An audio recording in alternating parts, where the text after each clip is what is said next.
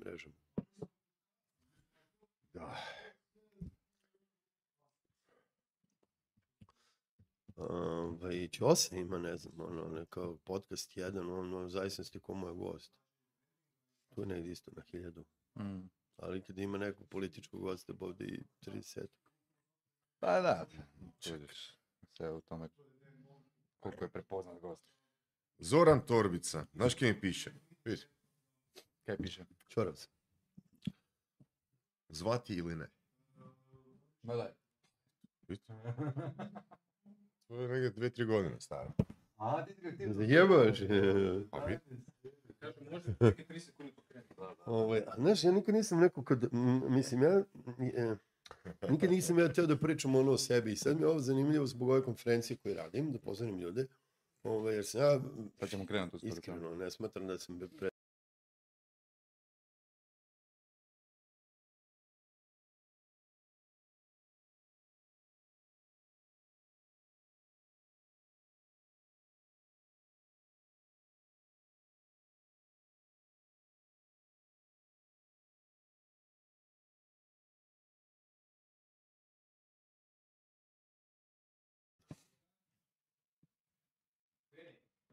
Evo danas je s nama jedan serijski poduzetnik, Zoran Torbica.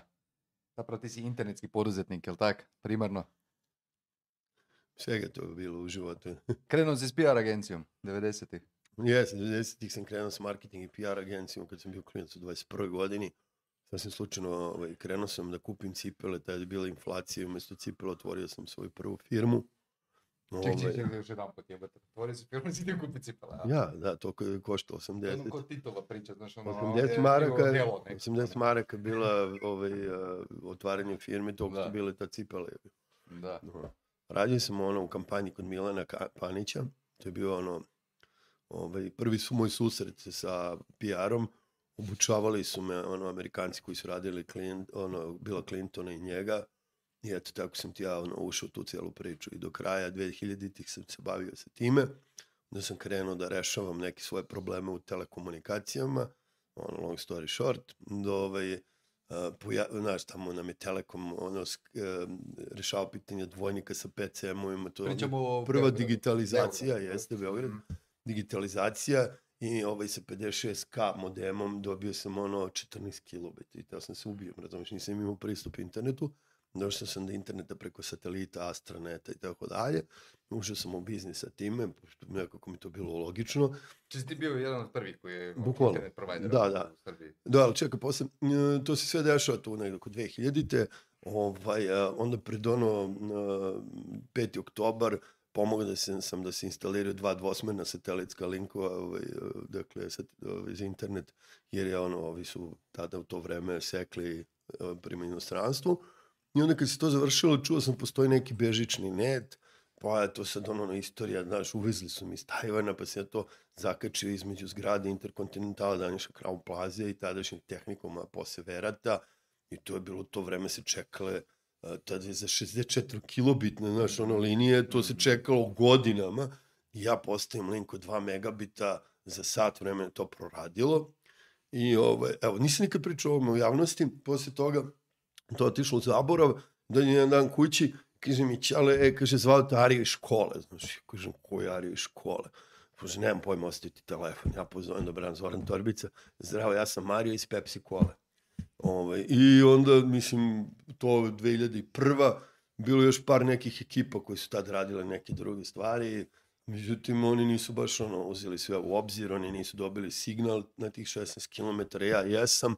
I tadašnji Pepsi mi je platio ovaj, toliko da sam ja imao za tehnički setup internet service provider. I naredni 10-12 godina sam ono uživo u tome. Gdje si zapošljavao ljudi ili si solo to radio? Ne, pa nisam, imali smo našu ekipu u Beograđanci, nam je bilo kancelarija i tako dalje, tu je bio prvi pop, imao sam 14 popova po Beogradu, sam radio sa par drugara, Slobom i drugim Slobom, m- čak sam imao najduži link u to vreme, 70 km uh, do Fruške gore, jedan hop, 70 km 12 megabita, pa posle do uh, još 62 km do Crvenke, Mislim, tu je, na primjer, Znači, ono... Ozbiljan biznis, ono. Ne, neke stvari sam rešavao, pa mislim ozbiljno. Ono, u hodu, znaš, na primjer, e, stane ti ta bazna stanica, razumeš, ono, i ti kao šta sad, znaš, krene cijela ekipa, vidi o čemu se radi, stvari samo je, znaš, zaba, zabadala se ploče i tako dalje. I onda dođem do rešenja, sad pazi koja je to istorija, ovaj, SMS pošalješ imaš tamo neki uređaj i on ti izvrši preki 10-15 sekundi i Da onda radi. ponovo digne. Da, inače, ti uređaji su se koristili ovaj, po kamenolomima za paljenje mina, da ne kažem teroristi su to isto koristili, znaš, aktivacija na daljinu, jevi ga. I ovaj, nekom, i on taj ono, biznis je tu iscureo. E onda, u tom nekom periodu sam se upoznao sa ovim mojim, jednom, dakle, Dejanom Tešićem, jednom od mojih sada S kolega s kojim e, ćemo da radimo radimo. Da, Da, Dekit je, malo. na primjer, ovaj, ono, u tom momentu napravio prvi internet payment gateway, mi mislim, usuđujem se reći na Balkanu, znaš, Mhm. isto. Još čini mi se 99. 2000. i tako dalje. I ono, ja... I onda uopće neko kupovao na internetu u to vreme. Pa ne, nego to je trebalo neko vreme, razumiješ? I ja sam tu, sa neke dve velike kuće, moja firma je bila među prve tri koje je ovaj, pustila, bukvalno par dana smo svi ono krenuli. I ja sam tad, u tom momentu kad je krenula registracija RS domena, od 34 registrara ispostavili smo da smo mi bili četvrti po veličini, 12% svega tu radili. I sam imao internet payment gateway i shopping cart na engleskom jeziku. Tako da mu ja dođem tu neki ono prapočetak ono e-komerca ovaj, u Srbiji, znaš. No, onda iza toga, nemam pojma, mislim, taj, po, po, taj biznis je iscurao, tu su sad bili ono, neki moji ono, fuck upovi sa nekim servisima i tako Poput? dalje. Pa ne, napravio sam neki servis za kupovinu karata, ko što recimo imate i sad ove entry slično. Enter, da. slično. Međutim, ono, neko nije lepo bilo napisano, to sam napustio, najviše mi neki be, period u životu, tri konferencije, tri koncerta sam preko Dobro, ti njega si- prodao. Ti, si- ti si poznat sad po konferencijama, jel tako? E, ali onda je naišao taj neki moment, kao, znaš, kada želiš ono, pošto previše dugo sam radio, doći ćeš do zasićenja svega, i onda, ovaj, i onda, onda bi krenuo Twitter.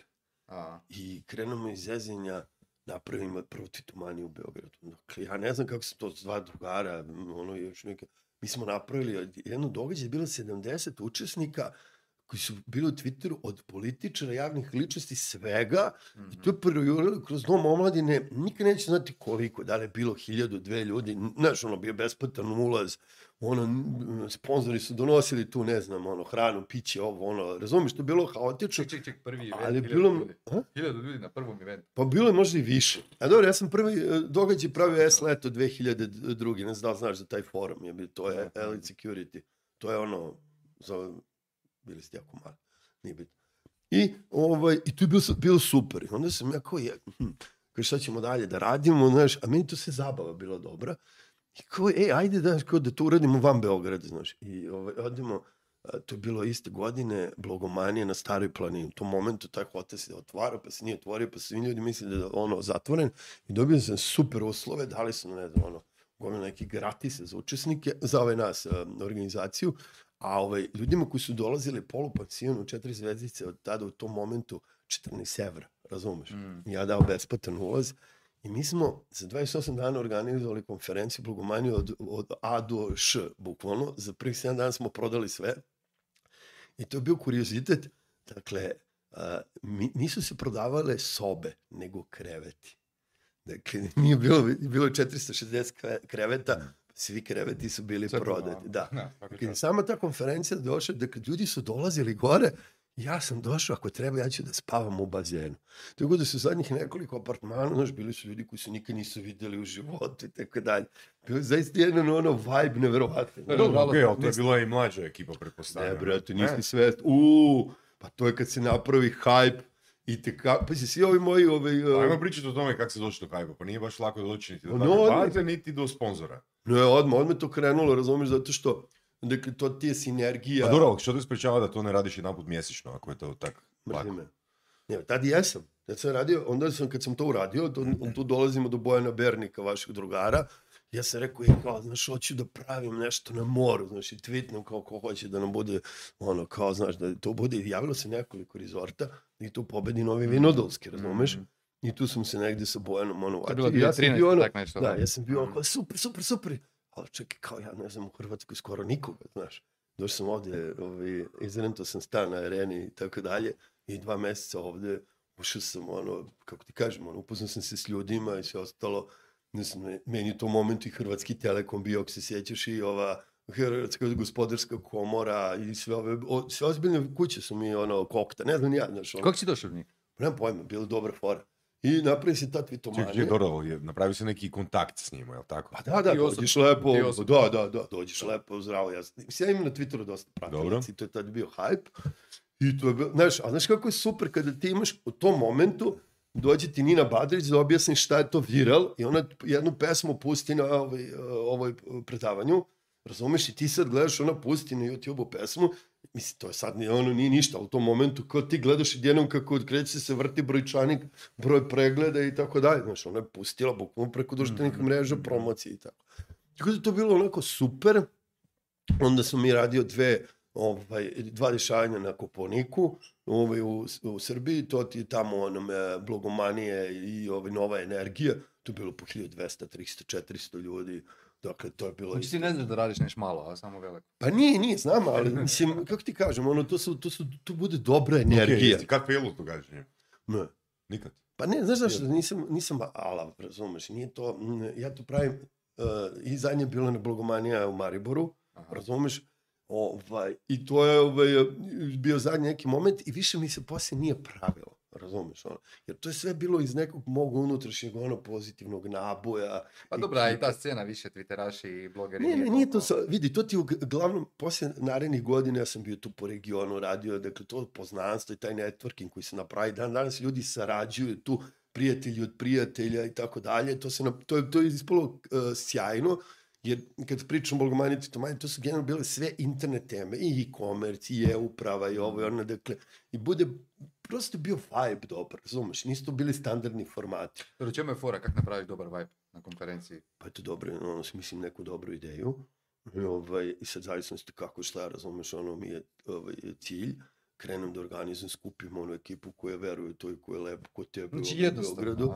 Je, je, je. Znači Znaš, čisto ovoga... Nije biznis model, nego idemo da nam bude lepo, da, da, da je pozitivna energija, vibracija i onda uživaš u tome i, i to ti to. Ili želiš nešto poručiš. Sad sam pravio ovaj, u septembru mesecu prošle godine prvu izložbu u Srbiji ovaj, um, ovaj, ovih e, e, e, ekoloških vozila, razumeš? Ista priča, znaš, ono, pokupiš ljudi, sad moraš buš malo inovativan. To je bilo um, dve, dve lokacije, jedna bile ovaj, ispred ovaj, kuće cveća gde je, umro, gde je sahranjen Tito i muzej 25. maj i tu blizu mi kuće kralja Petra, znaš. Mhm. I to su kako da ti kažem, inovativne lokacije, to se postavi u kontekstu i tako dalje. I onda ljudi dođu pa im bude lepo, pa ono, znaš, mediji i sve ostalo, znaš, ono. Znaš, nepretencijozno. Dobro, da, samo e, ti pričaš o tome kad je to već gotovo, kad je to već tamo. Ja mislim da i Marcele mene bi a, interesirao, rekao si da imaš puno followera na, na Twitteru. Da. Što je sve potrebno da bi to izgledalo, ne znam, meni toliko jednostavno ko tebi danas?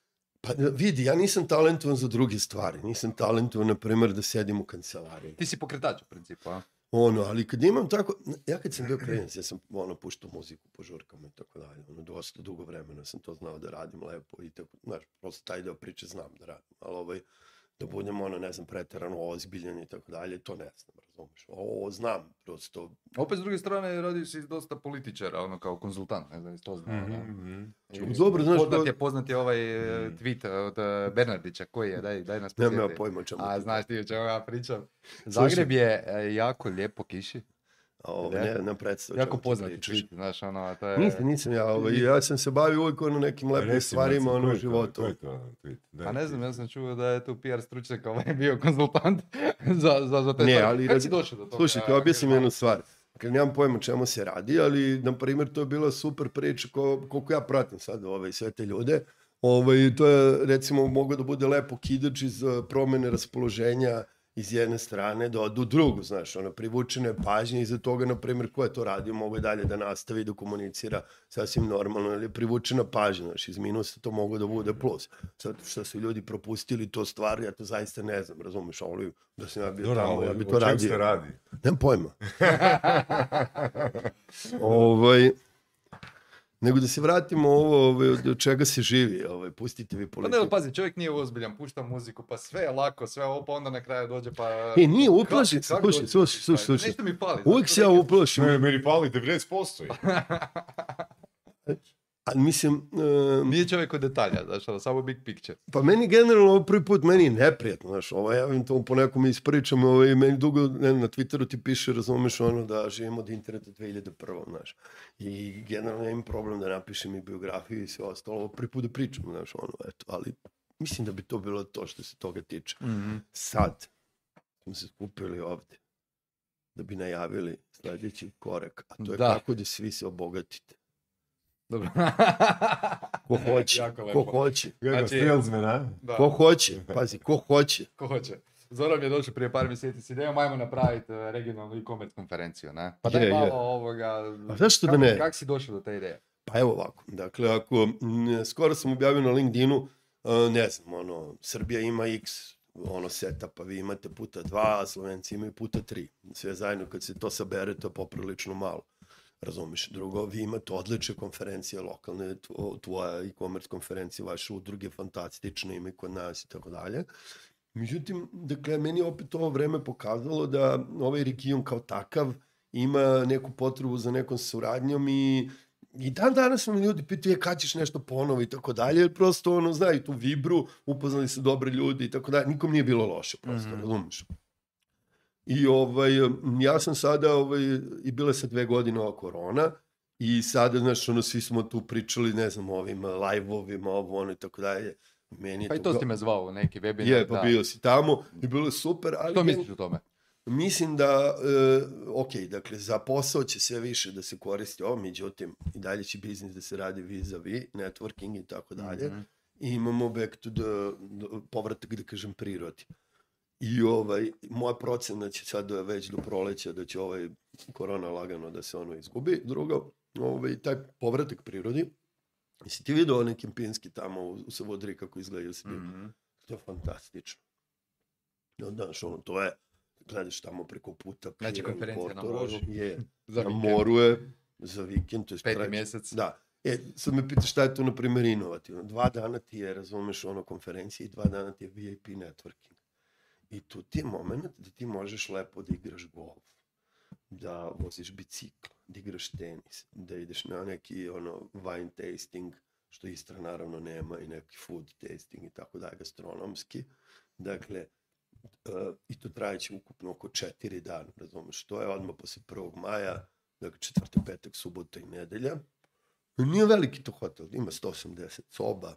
Koliko kreveta? Pa oko 300 tina. Eto, to kreveta prodati. Znači to će se prodati ovak. E, dali su nam super cenu, dakle, uh, dakle 139 evra ti je dvokrevetna Mhm. soba, što je ono, baš je ono ispod cene, naravno, koje je ono kod nas. Uh, 119 je single use, razumeš sa doručkom. I ovaj, uh, smislili smo da, ne znam, bude relativno pristupačna, ono, karta, učešće nam je 200 evra, naravno, sa, dakle, svi članovi udruge Će dobiti e-commerce. poseban popust. što poseban, 50% imaju manje. 50%, dakle, Nema to za frekancije. Kako se vi to lijepo ovoga. Ne, to mora da se ceni, to mora da se ceni, dakle, ono, oni su mnogo napravili dobru udrugu, ja, jako dobro, jako, jako udruga i tako dalje. Mislim da će pozovu i ove kolege iz regiona.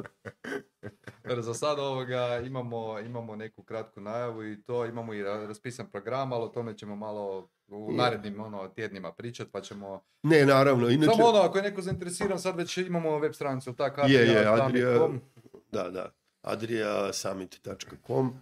Inače, ovaj, a, dakle, nisam to uzeo da radim sam, to sam uradio sa Marcelom i drugom i imam, dakle, dva partnera, naš, ovaj, u Beogradu, to su ti Dejan Tešić i Boris Vujčić, oni su radili konferenciju Tehnobank, to ti je vrlo ozbiljna konferencija, dakle, a, gde su ti, gde, ono, ovaj, banke, osiguravajući kuće, logističari, dakle, ono što zovemo fintech generalno i tako Mhm, dalje. mhm. I generalno njih trojica su ti koji kreiraju taj vrlo ozbiljan program, mislim sad ovo zezamo i sve ostalo, ali um, program će biti više nego ono kvalitetan. Dobro, daj ti nama priči sad ovoga više o svom iskustvu ovoga iz Amerike. Došli si iz Amerike, imaš dobru majicu. I nama Ovoga, ovako na ono, pa vjerujem. baš, da. Ovaj, koliko si bio? 45 dana si bio 45 tamo dana, i da. koji su dojmovi? Što je tam drugačije nego E, kod nas? pazi, ja sam ovih uh, godina, zavr... svugde sam putovao, bukvalno ne, u Kini, Hong Kongu, završio sam i u Čečeni u nekom momentu i sve to okej. To biznis ili pleasure?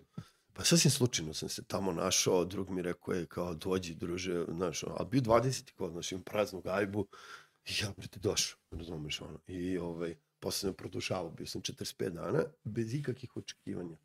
Međutim, tamo, tih 45 dana, 40 dana sam se družio s ljudima koji tamo rade, žive i tako dalje. I sad imaš dve grupe uspešnih ljudi, jedni su ti oni koji tamo rade i oni koji su tamo u biznisu. Mhm.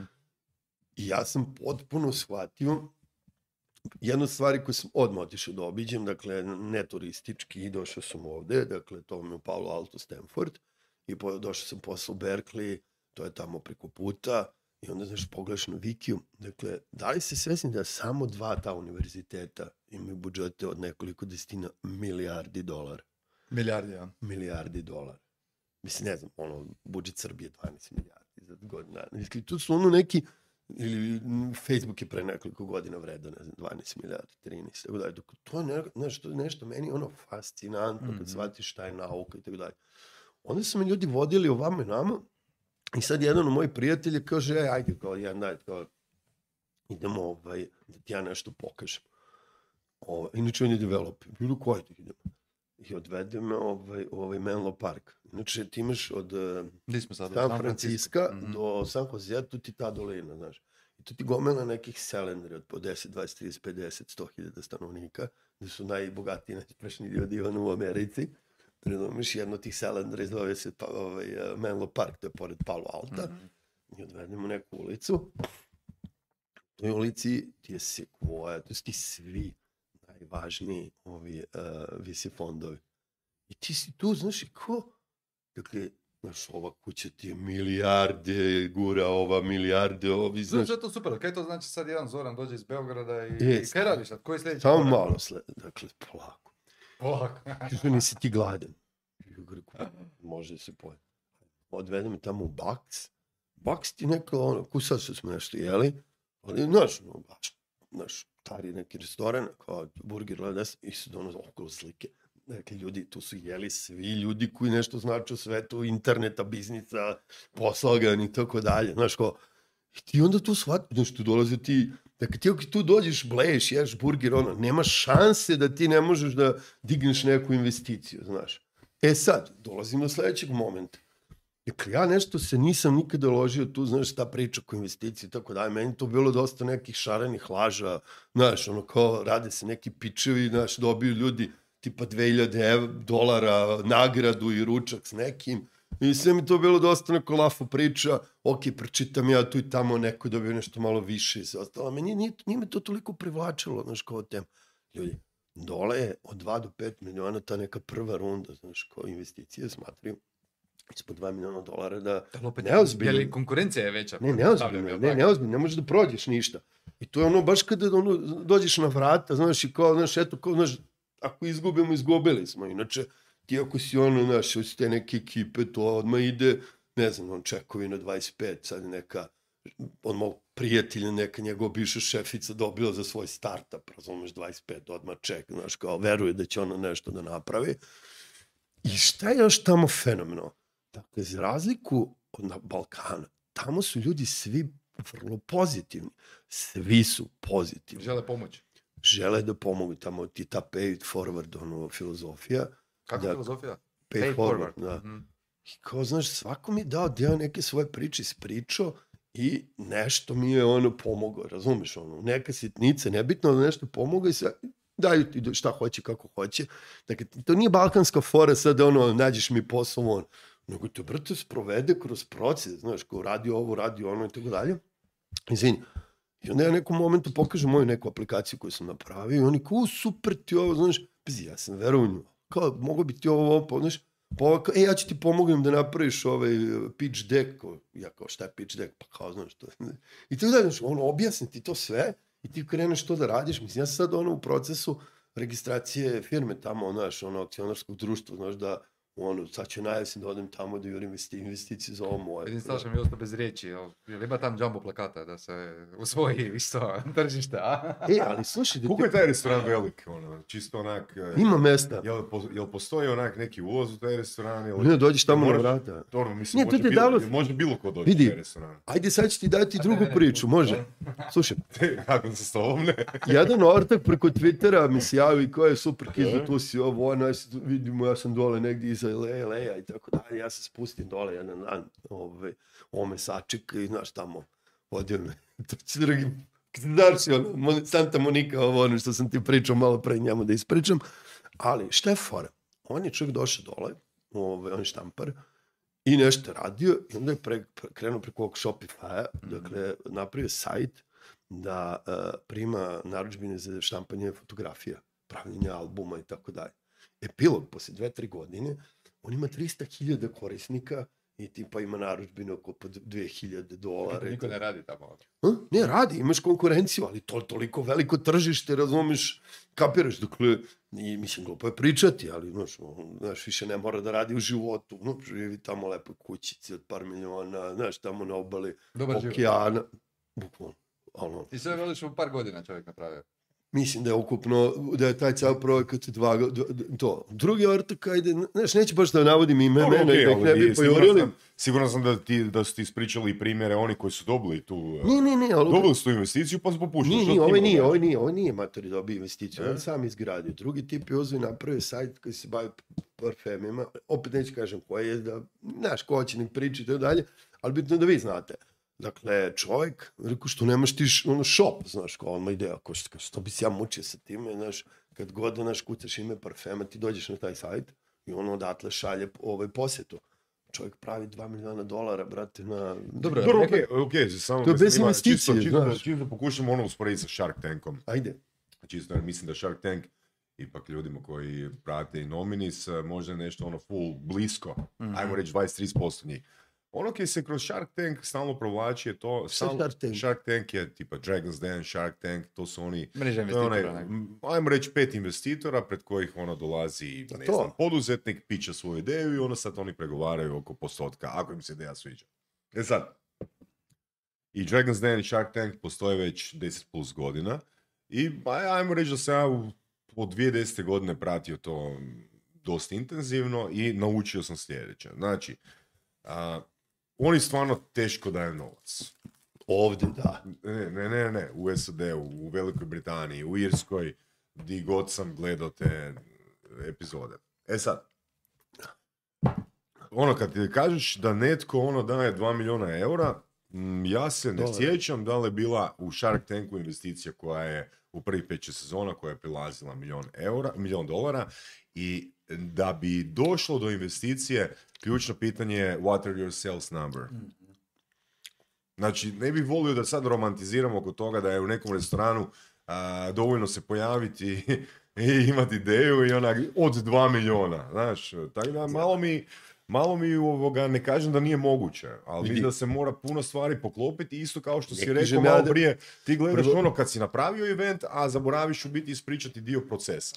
Isto tako i oko tih od 2 miliona nadalje, koji su to uvjeti koje je potrebno ispuniti, da li ti možeš sam doći u taj restoran, da li tebe netko mora uvesti, da li ti možeš nekoga prekinuti dok osoba jede, ono, znaš, jako puno elemenata fali te priče da bi ta priča meni... Ne, ne, naravno, vidi, uvijek postoji nešto što mi učimo i šta je straight forward i tako dalje. Međutim, da, ovo što si ti rekao, to je ono, dakle, naj ono kao normalniji način sve osim. Međutim, sve su to društva. Dakle, moja neka drugarica ima, dakle, mail uh, alumni.stanford.edu. Dakle, s jedne strane ti zaista možeš dođeš ko piško kakić na to i kao, znaš, konkurišeš za to.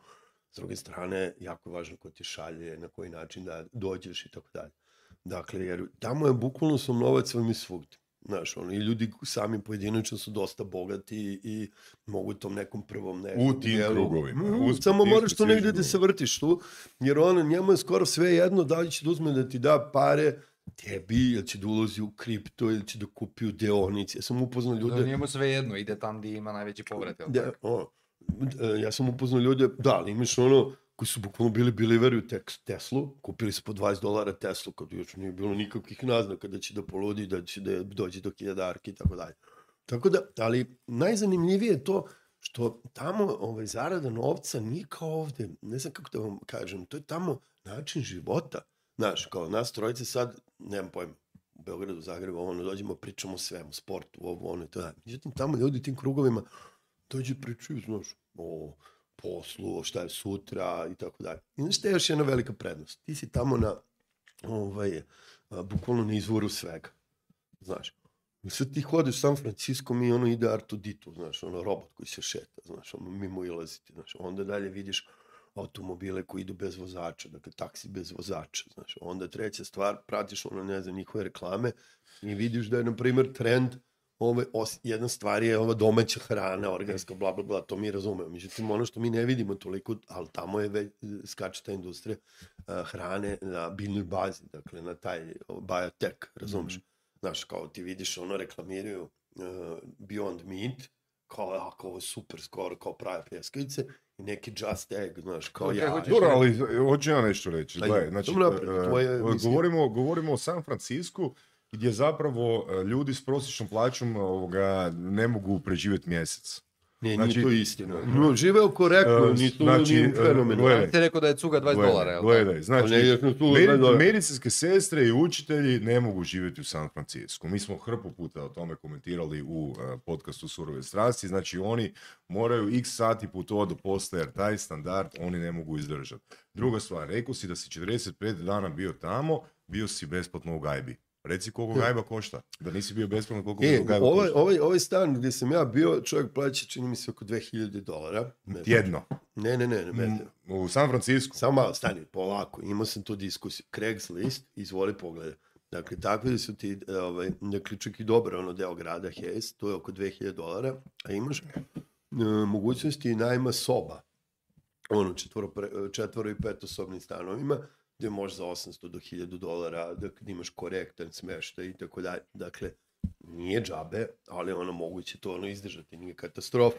S druge strane, neka, to sam na Twitteru imao diskusiju, dakle vama, na, ne znam, u Meku vam je satnica 22-3 dolara, ali ja sam otišao... U Meku. Da.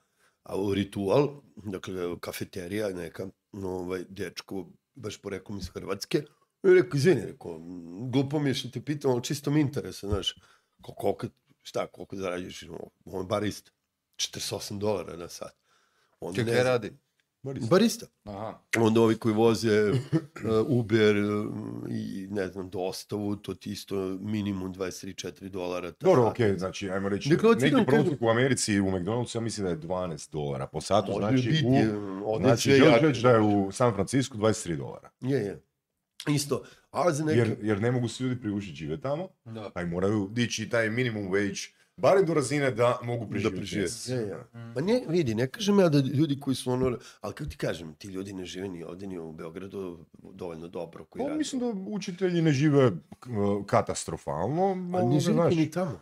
Razumeš, to su malo predrasude neke, mislim, vidi, ja sam tamo, išao sam bez cilja, ja sam otišao tamo i one neke druge krajeve i tako dalje, znaš, mislim, ljudi žive, razumeš, on neće da pije tu za 20 dolara cugu u centru, on živi tamo negde u nekom nasilju, razumeš, mislim, gde su i niže cene, ne znam, jug, znaš, prosto svako sebi može da nađe, znaš što je za- zanimljivo tamo?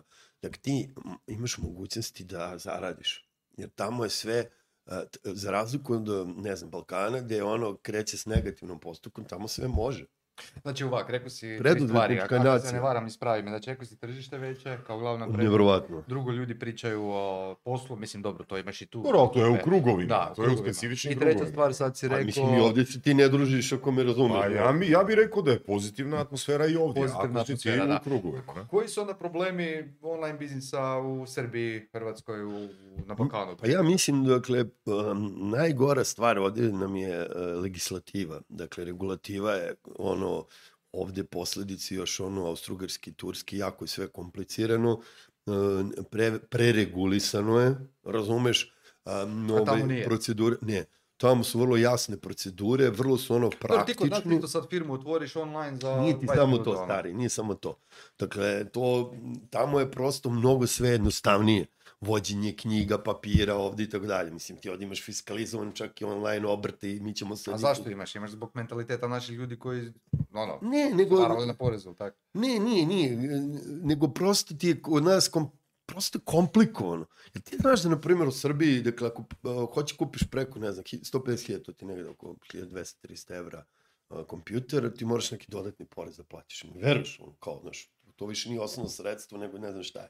I tako dalje. Mislim, imaš ono probleme, te sa raspolaganje s parama, te ovo, te ono i tako dalje. Dakle, prosto ovde mnogo se više baviš I regulativom. dobro, imaš i ti Da. u SAD-u porez na dobit koji je prek 30%. Je, ali imaš mnogo, imaš mnogo tamo, prvo imaš različite zemlje i tamo Jasno, imaš da. i porezki savjetnik i tako dalje. Dakle, prosto, da, imaš tamo ili nemaš PDV-a ili je mnogo nizak, znaš, fore da se mnogo sve brže vrti. Prosto te motiviše da si, da si u biznisu, razumeš? Da se pare ne zadržavaju kod tebe, nego da se prosto ono, više vrti. No, ali ono, znaš, ta skalabilnost koja može da se desi, privlačenje kapitala, svega, to je neuporedivo brže i jednostavnije. Pa okej, pa Znaš, možeš imat, mislim- možeš imat firmu u Hrvatskoj ili u Srbiji, pa dobit, otići tamo i imat skalabilnost ovoga sa svojim proizvodom tamo. Pa nije nužno gdje je firma registrirana. Pa Pa što, iskreno, što tebe sprečava da Ne, ne. firmu registriranu u Beogradu i radiš u I je. Silicon Valley, na? E sad imaš sad ono gomile stvari, um, na primer, uh, ovaj, tu kod nas ti je, ono, um, ne znam da znaš, na primer, uh, imaš gomile nekih sitnih glupih ograničenja. I dan danas, u pay, ako imaš PayPal, razumeš, sad ovako, fizičko lice ne može da plati preko PayPala pravnom licu koji, znaš, ovaj, u drugoj valuti samo dinari. Pa dobro, pa ne moramo biti zbog toga baš ono ljuti i isfrustrirani, na? A tri. Ajde, molim Pa naćemo drugi način. Ajde iz program... Da, ali tamo nemaš... Znaš ti koliko imaš ti takih prepreka? Imaš ih i ovde. Ne znam sad sve na pamet. Ali tamo nema, brate. Ne znam kako ti objasnim. Nema. Radiš, brate, platiš porez i čao. Dobro, ok. Jednostavno. Koji su ona sljedeći koraci? Pričao sam mi za neki projekt Little Back, to već ono nešto vani, najava neka za to. Dobro, ja sam to smislio da ja s se njime odem tamo, brate, i tako Pazi, dalje. Little Back, prevodu, Pa se torbica. prezent torbica. Ali ti bag, Da. Da, da. pa si malo leđa. Uglavnom, o čemu se radi? Radi se o... Pa ništa, našao sam ja tu neku ono mikro nišu, razumeš, o toj nekoj dostavi, razumeš, ono što... Dosta čega? ovaj, um, hrane i ovaj farmerski proizvoda, ovaj, to, to baš i vi da ste radili. koji se toga sjeti. Ne, ali ono, ja ću do, mislim, On će da zbog pare. ne, dovoljno da se od toga živi i tako dalje. Ajde. Mislim, hvala Bogu, sva, uvek ima više različitih servisa i tako dalje.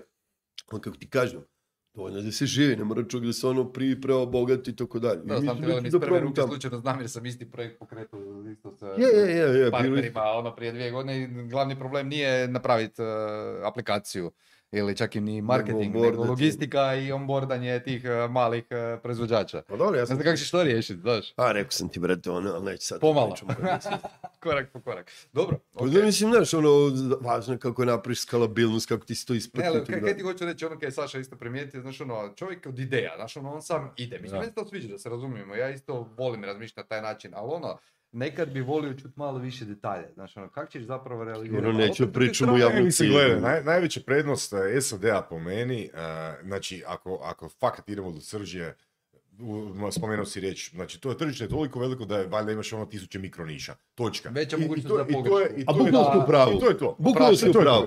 Bukvalno si u pravu, ne- da, nema da. drugog nekog prevelikog benefita, sve drugo se može nekak, na neki način riješiti, ali sama ta, eh, ono, taj, sam taj volumen koji ti možeš ono rasporediti na tisuću mikroniša je ono, I izvini, i u- da svakoj razmišljaš, niši ti ima prostor, znači ovaj dečko ima 300.000 korisnika, ali nije on jedini koji to radi. Ko zna koliko ima tih Eto, pa mislim, znaš. mislim, kad mi gledamo recimo e, Hrvatsku 3.8 i e, baš smo imali u gostima u surovim indijskog ambasadora. Znači, do 2000, do dvije- od 2015. godine do danas, baš mi je rekao utorak informaciju, e, u Indiji je nastalo 88 unicorna. Ma daj. A samo u 2022. e, 2022. e, se planira da će biti novih 50. E, ali ti kad u Indiji, ili sad, evo, ajmo reći Indiji, imaš e, neki koncept, pa ti na razini kvarta možeš naći ovoga, gro, gro, gro Da, da. korisnika, na? Tak da. Mislim, ja mislim da ovaj e, naš region može, e, znaš, e, me- menja se paradigma i poslovanja i svega.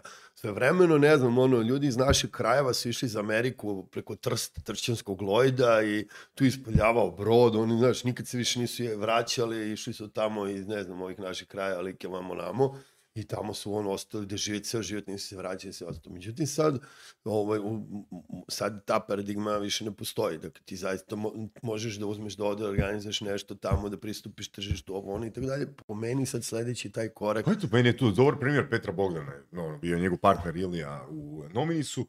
Petar je bio u prodajnoj majici, u drugoj emisiji, koji je i svake godine na mjesec dana ode u SAD, a, p- pohađa te after work evente, podijeli vizitke i e, nabavi, ne znam, 5-10 američkih klijenata. Kako je izgledalo to kod tebe? Ti si otišao tamo i kaj si radio na tih Pa dobro, ja sam imao malo, nisam imao potrebe za time, jer ja opet sve te silne konferencije sam i napravio gomile nekih ono poznanstva i kontakata i tako dalje. I onda sam se ja, ja, javio ljudima i to je bilo meni fantastično, su svi htjeli da se vide i tako dalje. I onda sam eto, posle, znaš, jedan po drugi, treći put, ono, znaš, dođu pa ti pričaju i sve ostalo i ja sam ovako otvorenih oči. i Jesi bio na nekoj konferenciji? Ono, Ne, ne, sad je ono COVID priča, to A su ti bili, ja, ja. Sve, a? Ma, nije bilo toga, ali, znaš, ono, meni to čak bilo i zanimljivije, jer sam, ono, znaš, ljudi uzmu pa ti ispričaju ceo taj put, pa ti daju pogled, pročitaju ovo i tako dalje. Meni je bilo to sve jako fantastično, razumeš, ono, jedna od tih stvari želim i, znaš, da to nekako na ovoj konferenciji, dakle, da, da nekako vidimo kako to što jednostavnije, brže, kako da se svi ti neki problemi prevaziđu, da ljudi koji su u poslu u ovom našem regionu, da napravite neke shortcutove, znaš, ono, ili da prošire tržište. Jesi da stvarno dođu do operativac? Jesi ti dobar operativac?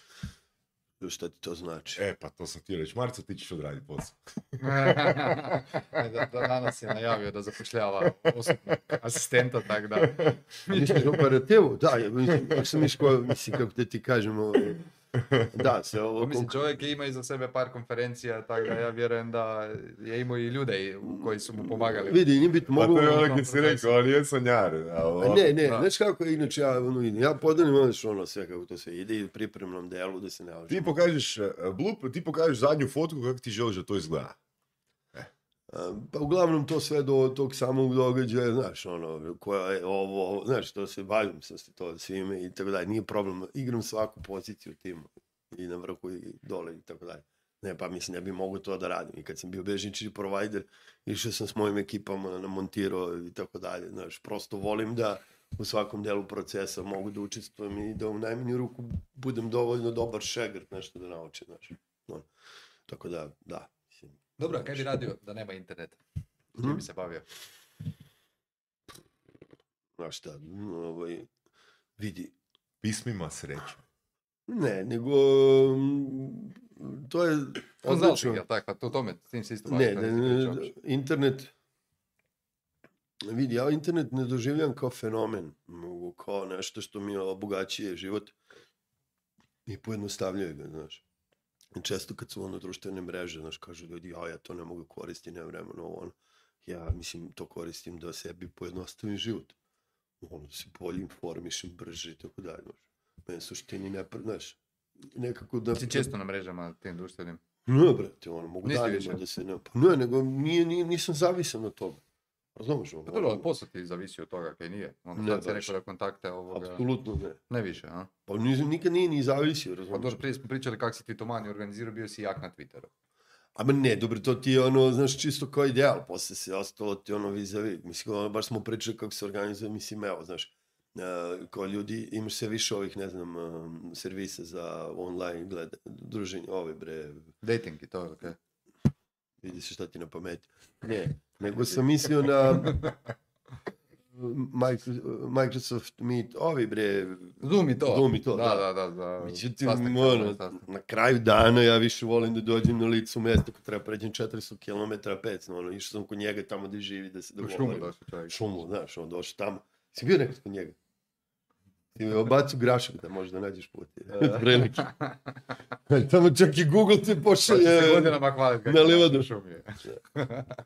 Dobro, okej, znači ti vjeruješ ipak u live sastanke da bi se dogovorio neki posao. Pa znaš šta je fora? Naprimjer, e, sad se znaš mnogo diskutuje o tome da li će ljudi se vrati u firme, neće da se vrati i tako dalje.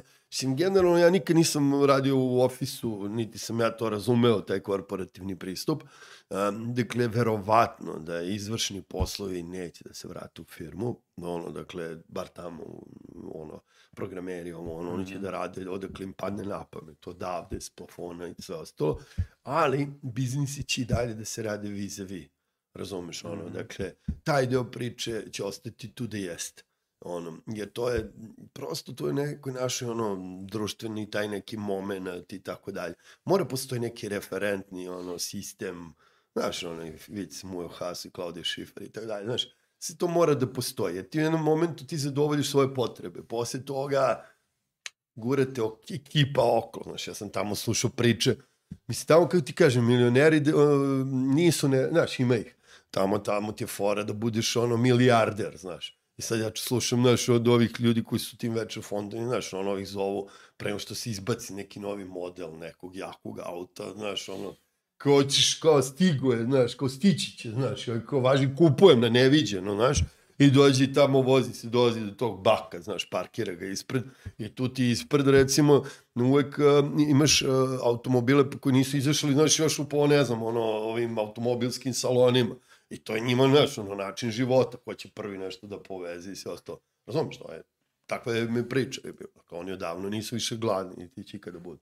Da, ajmo sad ovako. Ajde. E, mislim da i Saša to isto hoće čuti, da si sad tam u tom restoranu, imaš svoju ideju, Little Bag, a kako bi došao pičat to nekome? I kome bi išao pičat tu ideju? Pa vidi, dakle, nije ti to straightforward postupak, ono, dakle, prvo i osnovno, Dakle, ne, mene zanima tvoj, tvoj proces, kako bi ti to odradio, ne znam kako se to inače radi, znaš, ono, ti imaš taj neki šal, mislim, ja sam ga vidio u akciji, on stvarno može ovoga, pa znaš šta bi radio? ljude u nešto, da? Ne, ne, ne, ne. Ti, mislim, ajde sad, kako me pitaš, jedan od tih načina bi bio, ovaj, pitao bi gazu, da je, mogu ja puštam onu muziku petkom popodne? Ok, To umem da radim, razumeš? Super, super, Ok. to je to. to je jedno mesec dana, ja bi ga, znaš, dođe čovjek i naruči, razumeš, ono, znaš, zelena trava moga, znaš, jedan put, dva put mu pustiš, on ti da vizit kartu i to ti ta priča, razumeš? Eto. Ok. Pa evo, to je to, to se traži. Ja sam mislim da će reći da bi s aviončićima gađao. Je, Gdje, gdje je elevator. Nemoj pitch gore. previše filmove da gledate. Dakle, sve se svede na, sve se svede Na na ljudski kontakt. Tako Je, je. je. Pa Ili da. ti neko klikne, ili ti neko ne Da, klikne, da, da. razumeš? A gledaj, znači meni tu još jedan zgodan primjer. Ajde. Spomenuo si, spomenuo si ovoga, s koje domene, je, na kojoj domeni je email adrese i slično. Mm. Mislim, a, nije Amerika, i u Americi je net, ja, ja hoću reći da u, sam uvjeren da u Hrvatskoj ćeš ti puno lakše iskoristiti network nego u SAD-u. A, jedan od razloga zbog čega je to tako, vjerujem, ne moram biti u pravu, je to što jebi ga ipak kod nas je i manje konkurencije. E sad, da, da kažem, da kažem na što točno mislim. Meni je recimo super primjer, a, meni je super primjer a, Ferrisove knjige 4 Hour Work Week koja je bila odbijena od strane 26 ili 27 izdavača, s time da nije se on isključivo svojim snagama trudio da gurne tu knjigu u ruke izdavača, nego je čak imao i preporuku autora koji je imao bestseller. Znači, on je imao endorsement, znači imao je ulaz, znači i taj njegov prijatelj je slao ovoga s njim i, i Ferry se pozivao na njega i svejedno ga je 27 najvećih izdavačkih kuća odbilo. Što nije još po sam? Što? Što nije još po sam? Što? Što nije uradio sam izdao? Pa što nije? Ne, ne, na kraju je našao izdavača. To je, to je zadnja A opcija. dobro, mogu i to, mislim da mi... Hoću reći, gle, Znaš, Ok, sad sve skoro ja okej, imao neku diskusiju sa jednom osobom koja je napisala knjigu, mislim, i ona se cimala, ne znam, dve godine dok je nije našla izda- izdavača, ja sam je pitao, brate, što nisi izdala sama? zato je drugi ishod. Ma nije, brate, čovjek je još jednostavnije, razumeš? Ono? Ne, ne jednostavnije je, ali ne možeš postići isti ishod, zato jer si otpisao automatski Šta? a, snagu marketinga a, velikih publishera i otpisao si distribucijske kanale, e, otpisao si pozicije na e, ključnim mjestima. I... Jer u SAD-u autori ne zarađuju od knjiga, ja zarađuju od svojih predavanja. Ako Jesi ti, jesi ti kad piću svoju ideju bio odbijen? Jok, brate. Sad sam prvi put nešto radio, generalno, ovaj, da sam ono tražio, znaš, neću sad baš kažem šta sam radio. Da si tražio pare od nekog. Ne, ne, ne, nešto sam teo da rešim, znaš. I došao sam na jedno mesto i oni su rekli, sorry, ne može ovo, ono je rekao, dobro, razumeš, onda došao na drugo mesto, razumeš, i tek na četvrto mesto ovi su rekli, ok, znaš, to ti Amerika, znaš, moraš buš uporan da bi završio Mhm. stvar. Da, Znaš, da, svuda je tako, nije. nešto su mi rekli da mogu da završim, razumeš, i kapiraš, na jedno mesto, 1, 2, 3, ali rekli su, samo budi uporan, znaš. Tako da generalno, vidi, nigde ništa se ne dešava jednostavno. Dakle, sve moraš da uložiš energiju i sve ostalo. Samo je tam nagrada veća, to ćeš reći, ako sam dobro Jeste, to je, da, da, ovde ono što se mučiš za, ne znam, ono, 1000 evra, 1000 dolara, tamo možda konkurišeš za milion, bez preterivanja. I to je što sam ja u ovim godinama, ja kad sam to shvatio, ja sam se smorio. Mislim, moja jedina greška što ja nisam otišao tamo pre 10, 15, 20 godina. Pa zašto sad tam konferenciju ne radimo? E, hoćemo sledeće godine. Ok. Dakle, E, ne, ozbiljno, to ne. snimljeno. Eto. Sad ste pod commitmentom. Znaš šta je fora? Slušaj, ti ovdje imaš koje kakve neke piče, konferencije, ovo, ono, ali mnogo jednostavnije da tamo, znaš, uzmemo, dakle, sa, da se dogovorimo s ekipom, tamo se je izrenta prostor i napre, sledeći Adria Summit će biti u San Francisku, jer ovde ti dođu ljudi, mislim, ne kažem ja, znaš, dođu predstavnici tih nekih venture capital, ono, dođi tamo lepo, ljudi pričaju sa svojim idejama, dođu ljudi fino sa parama, ono, i tako dalje, desi se neka sinergija u najmanju ruku, nije toliko skupo da ljudi ono upoznaju da shvate ovo što sam ja pričao, razumeš? Mislim, vas dvojica ćete doći na jesen kad ja budem otišao tamo da raznosim ovaj... Mislim, ja bi samo da, ovoga da. sada čisto da ponovimo pa, poruku. A, ovo je zadnja prilika da dođete na Adria Summit, jer od sljedeće godine... San. Francisco je. A nije, ja, ja, ja bih Tako htio da, da... e, Slušaj, je znaš šta je fora? Dobar pitch. Nije, bit će Adria Summit uh, tamo i hoće bude Adria Summit da ostane ovde u isto. A gle, pa definitivno, E, ovdje je a, lepo, definitivno znaš. postoji barem jedan razlog da napravite tamo, a to je da ćete super, bi ti da, tamo. super starove, super starove ćete ovoga dobiti po puno jeftinijoj cijeni tamo. Ne, ne, nije, nije poenta sa Mm. predstarovima. To je, to je druga vrsta konferencije, ljudi koji, znaš, dođu negde, pa neko dođe pa priča, pa svi oko gleda, pa i, i da, da. Ne, ovo je, što mi radimo, Da. to je networking. Dakle, bukvalno, upoznavamo ljudi. zašto, mi neko, zašto mi neko ko vredi, ne znam, 20 milijardi došao na vaš networking? Što ga pozoveš. Dobro, ok, ali pozvamo me još, ako sam ja taj lik, pozvamo me još 20 drugih. Zavisi koga pozove, ako neko ko je njegov drug školski, E, pa ko je to, nešto, pa koji je poreklom Pa odavde, a to ti tako Znači životu- isto je koji u Hrvatskoj i u Srbiji. Da, upravo to ću da Okej. ti kažem, samo što je nagrada mnogo veća, razumeš? Ti kad si piško Srbe kak... bi to Americi. Slušaj, ti kad si piško kakić, razumeš ono, ti si bez veze svugde. Dakle, ti moraš da uzmeš i da ovaj, imaš neke društvene kontakte i tako dalje. Čaba ti, razumeš? Mislim, možeš posle da ideš po tim emisijama da izigraš cirkus i sve ostalo, ali to je mnogo ne, teži način. Mnogo, mnogo teže. Ovako je mnogo lakše. I prirodnije nama sa ovih prostora. Ne, ja vjerujem da će to biti stvarno ovoga epic. Mislim, ja sam, vidi, ja sam dosta... Ja se veselim, iskreno, jer imamo kompletno drugačije pristupe u radu, koliko sam primijetio, i baš ono idem otvoreno prema tome, ok, ajmo vidjeti, znaš ono, mislim, čovjek ima iza sebe stvarno iskustvo i uspješne konferencije gdje je bila dobra energija. Ajmo vidjeti, znači... I sad se dobro zabavljamo i dobro... i to se dobro zabavljam, dobra dobro- ekipa, ja sam da, da to da biti pravimo dobri te... Marcel voli pokretat projekte. Isto A ne, znaš ti kako on- dobra energija, znaš, ono, nemaš negativu, nemaš između Pa nas, da. ono, znaš, ono... Hoće Survival Kit biti jedan od sponzora. Da, da, da. Dobro, ništa, dok ajmo mi sad na nomini steglicu, znači a, priča je sljedeća, izvlačiš tri pitanja, odgovaraš Gospodine, izvolite. na svako od njih. Čitaj na glas. Kada bi mogao pitati Boga samo jedno pitanje, koje bi to pitanje bilo? Hoćemo li biti sljedeće godine u San Francisco? A to nije do Boga, to je do njega. Ne znam, ono, dakle, ono, zašto više ne, prekin, zašto više ne prekineš bilo kakav rat? Eto, to bi bilo moje pitanje. Jebi, ga, možda niste očekivali ovako ozbiljno pitanje, i, ove, ali eto, to bi bilo to. Ako bi već mogao da ga pitam. Dobro, ajde, molim te, sljedeće pitanje, malo ne, nezbiljniji odgovor.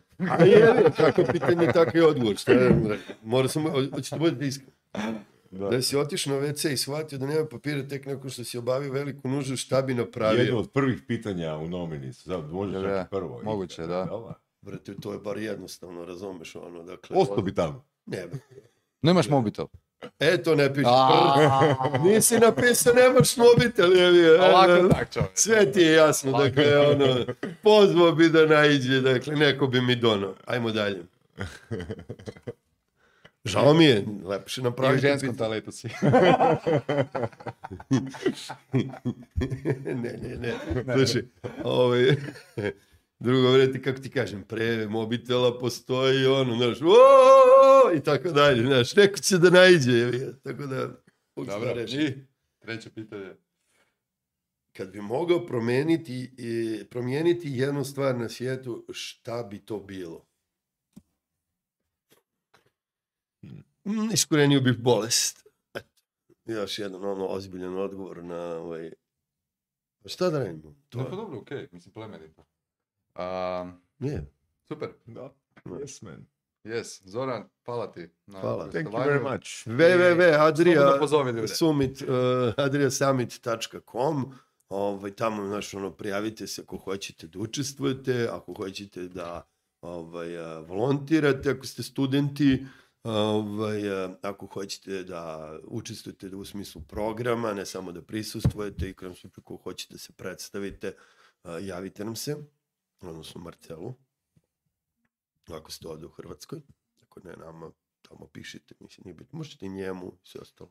Biti da ste Ovaj, je moj prvi ovaj, podcast. Baš ti hvala što ste me pozvali. Ovaj, Pa bio si nam na listi, ne? da, pozvati ili ne, pročitati. Nadam se da, Da. sam ja ispunio ovaj, očekivanje jednog ovaj, kao gost. Nismo imali očekivanja tako da se... Možda sam otišao u San Francisco, znaš, ono. Znati ovo, tek nakon ovog podcasta E. postoje očekivanja. Nisam imao očekivanja, ja sam otišao pre nekoliko godina u Pariz, znači isto tako negdje oko nove godine, i on, metar dana sam bio u Parizu, ja sam se šetao, bilo mi lepo, ono, znaš, ovdje, bre, ti su kuda sam došao, ne znam, u Beogradu, Zagrebu, ono, znaš, društveni život na, ono, maksimum. Tako. Jel sad mašemo, a? Maš. Eto, to je Ono, to. muzika i studija, Ekipica, vidimo se za tjedna. Bog. bok.